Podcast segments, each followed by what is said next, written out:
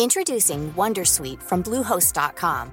Website creation is hard, but now with Bluehost, you can answer a few simple questions about your business and get a unique WordPress website or store right away.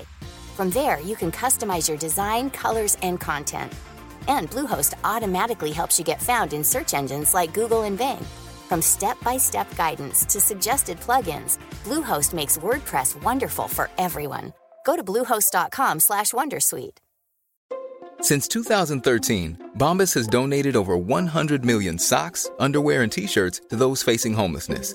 If we counted those on air, this ad would last over 1,157 days. But if we counted the time it takes to make a donation possible, it would take just a few clicks. Because every time you make a purchase, Bombas donates an item to someone who needs it. Go to bombas.com slash ACAST and use code ACAST for 20% off your first purchase. That's bombas.com slash ACAST, code ACAST.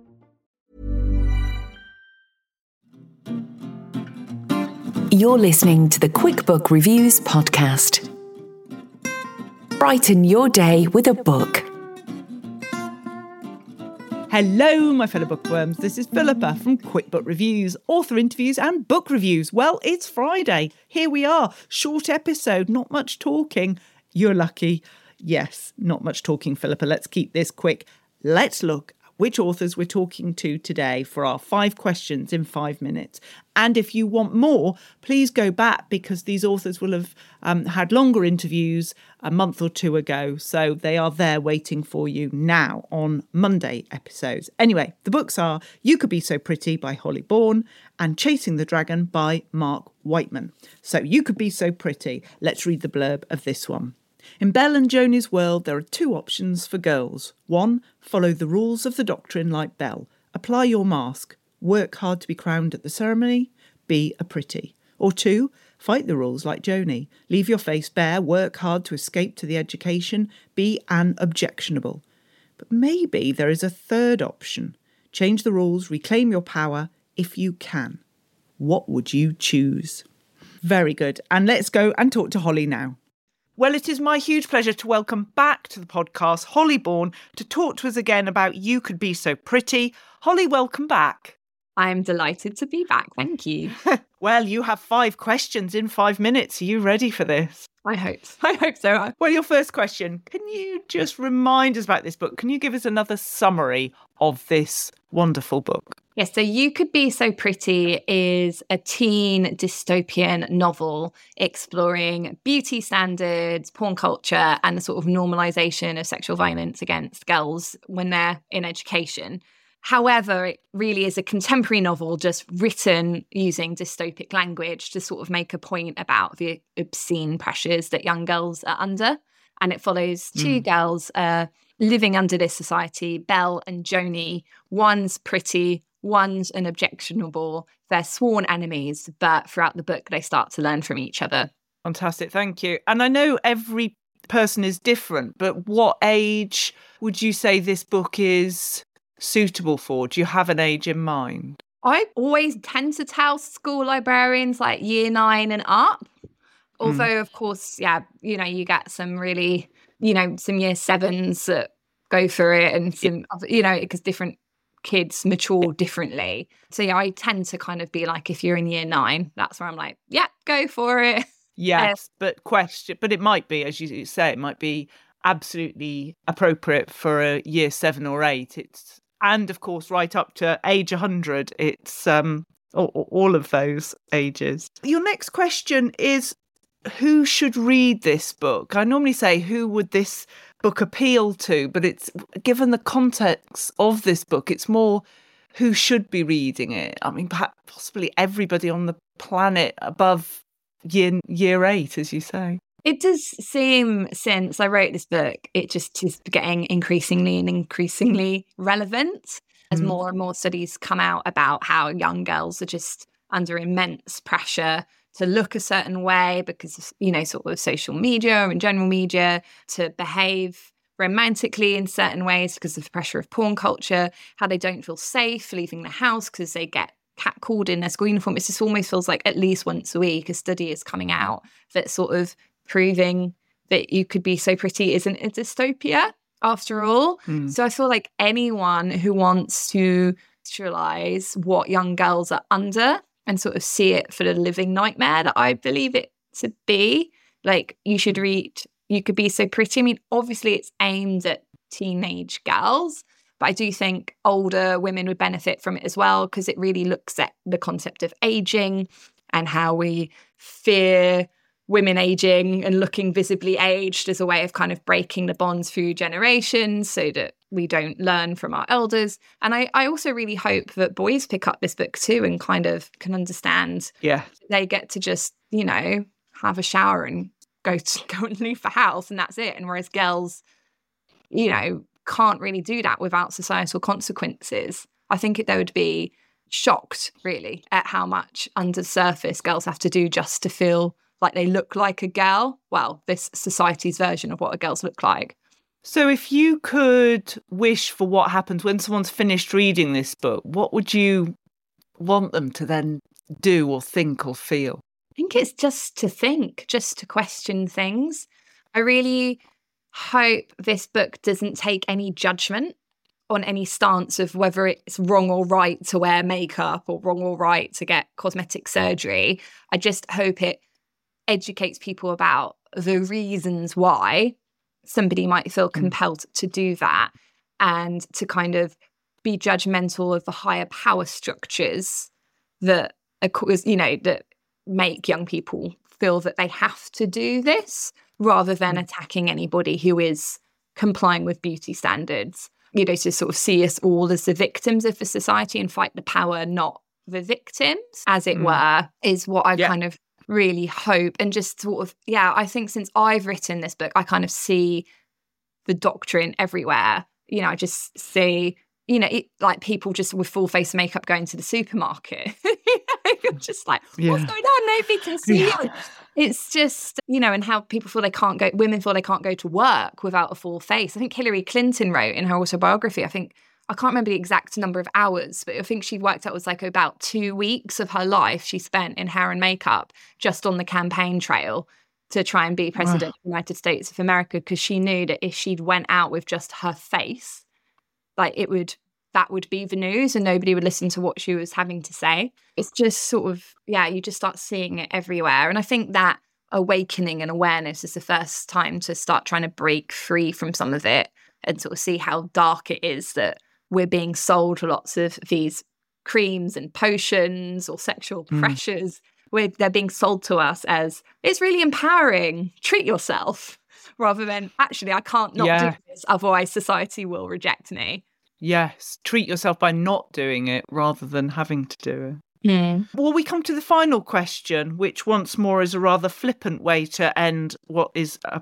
a most powerful book, but I'll ask it. When we talked last time, we were talking biscuits, and you mm-hmm. actually weren't consuming biscuits when you wrote You Could Be So Pretty, but it was by the highly approved Cadbury's Easter egg, so that's absolutely fine. The question this time is what drink was powering the words, Holly? Again, I was pregnant when I wrote this book. even though I am usually an oat milk per latte person, I just got obsessed with cow's milk and I was downing like three or four pints a day. Um, oh, wow. Pan- yeah, it was just really strange. I just couldn't. It was like the closest I think I've ever come to having a religious experience was like drinking milk. it was just so profoundly what my body needed. And yeah, I would feel a bit sick and anxious if there was less than two pints of milk in the house at any given time. So, uh, yeah, my kind of quasi veganism went out the window and I was just guzzling cow juice uh, left and centre. And in the moment my baby was born, I was like, oh, I don't like milk anymore. but you know, milk and Easter eggs is what built this book. Oh, that's just fantastic. It was wonderful to talk to you again and hear more about You Could Be So Pretty. Holly Bourne, thank you so much. Thank you. Excellent stuff. And let's move on to Chasing the Dragon by Mark Wightman. And let me read you the blurb of this one. Singapore, 1940. A local fisherman finds the body of a missing American archaeologist. Detective Inspector Betancourt of the Singapore Marine Police is first on the scene. Something doesn't quite add up. He finds out that the archaeologist, Richard Fulbright, was close to deciphering deciphering was close to deciphering the previously untranslatable script on a pre colonial relic known as the Singapore Stone. This was no accidental drowning. Is there more to this case than archaeological rivalries? Betancourt also discovers that Fulbright had been having an affair. He is sure he's onto something bigger than just academic infighting. In his investigations into the death, Betancourt finds his own life in danger, and now he has also put himself on the wrong side of British military intelligence, and he is unsure which set of opponents he fears the most. Well, let's go and talk to Mark now. It is my huge pleasure to welcome back to the podcast Mark Wightman to talk to us again about Chasing the Dragon.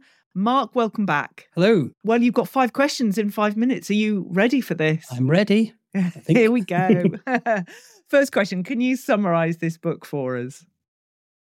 Yeah, so Chasing the Dragon, it's set in uh, 1940s Singapore, so colonial era Singapore, just prior to the, the, the Second World War.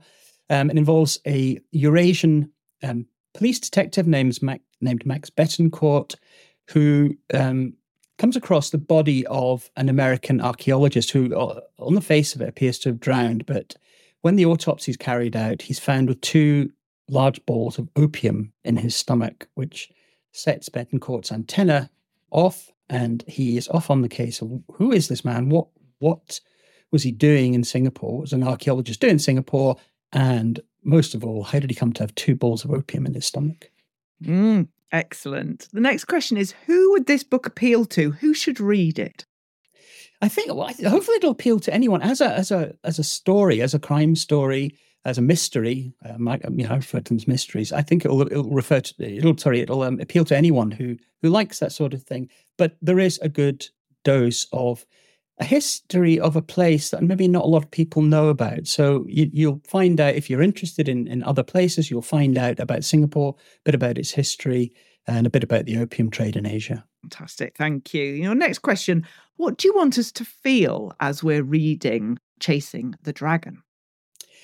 I, I would like you to feel some perhaps sympathy is not the right word but but some some empathy with some of the people that were affected in, in this way. You know that there's absolutely there are winners and losers in, in colonial situations. And to get you know maybe just a little bit of understanding of what the life life was like for some of these people. But most of all i'd like you to be gripped by the mystery. I'd want you to be sitting there saying what's going on here? Do you get attached to the characters as you're writing about them yeah, I do. I do. I, particularly that now they've written two books about the main characters. I, I've got to know them, I think, quite well. I understand, you know, in my head, I know how they'll speak or how they would react to things and, you know, what their kind of nuances are. So, yeah, I do. I do get attached to them. That's understandable. It's a good sign that, you know, you yeah, care so much about yeah. them, just as readers do. Uh, your fourth question Can you give us your favourite major and your favourite minor character in the book? I think my favorite major character is a woman who is now the, in, in this book is now the police surgeon. So she does the autopsy. So her name's um, Dr. Evelyn Trevose. She's a very interesting character. If if you care to read the first book, Waking the Tiger, you'll find out how she how a woman, English woman doctor, ended up in Singapore in 1939 and there's a bit of a story behind that. But she's she's smart, she's independent. At least I hope that's the way she comes across. And I I it, it sounds very ridiculous because I write the stories, but I'm kind of always waiting to see what she'll say next, you know, whatever will come to me. But but I, I do like her. My favorite minor character, now I don't know if he how minor he is, but there's a, there's a character named Quek. He's a police sergeant who Betancourt sort of inherited really in the first book and, and he's just hung around. I don't think he's ever been assigned to, to Betancourt, but he is I, I, find him very funny. I, I, don't. He doesn't mean to be funny. He's not a comic. You know, he's not sort of cheeky chappy or anything. But some of the things he says are just they just make me laugh. oh, that's great. It helps you enjoy your writing time, yeah. I suppose. Well, we come to the final question. And in our full interview some weeks ago, uh, we were talking about biscuits, of course, and your writing was powered by dark chocolate covered oat biscuits, I think oat it biscuits, was. Yeah. Yes, and chocolate orange ones as well. Delicious. But this question is about the drink. What drink was powering the writing of Chasing the Dragon? Tea, tea, more and more and more. I drink tea. I uh, drink too much, although I have, I must say, I have um, switched to decaf tea. But yeah, I, I I'm fueled by tea. With your switch to decaf, has it had an impact on your writing? Actually, that's a good question. I wonder if it has. It might be better. oh, better. Oh gosh, that's good. Yeah. So I, I think if I went decaf, the world would be a scary place for everybody, but never mind. It's just wonderful to talk to you again and hear more about Chasing the Dragon. Mark Wightman, thank you so much. Thank you. Fantastic. Well, those are your two books. We have had You Could Be So Pretty by Holly Bourne and Chasing the Dragon by Mark Wightman.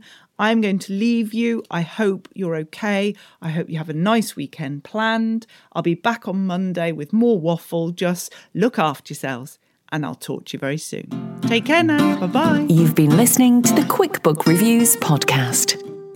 That's enough books, said no one, ever. See you again soon.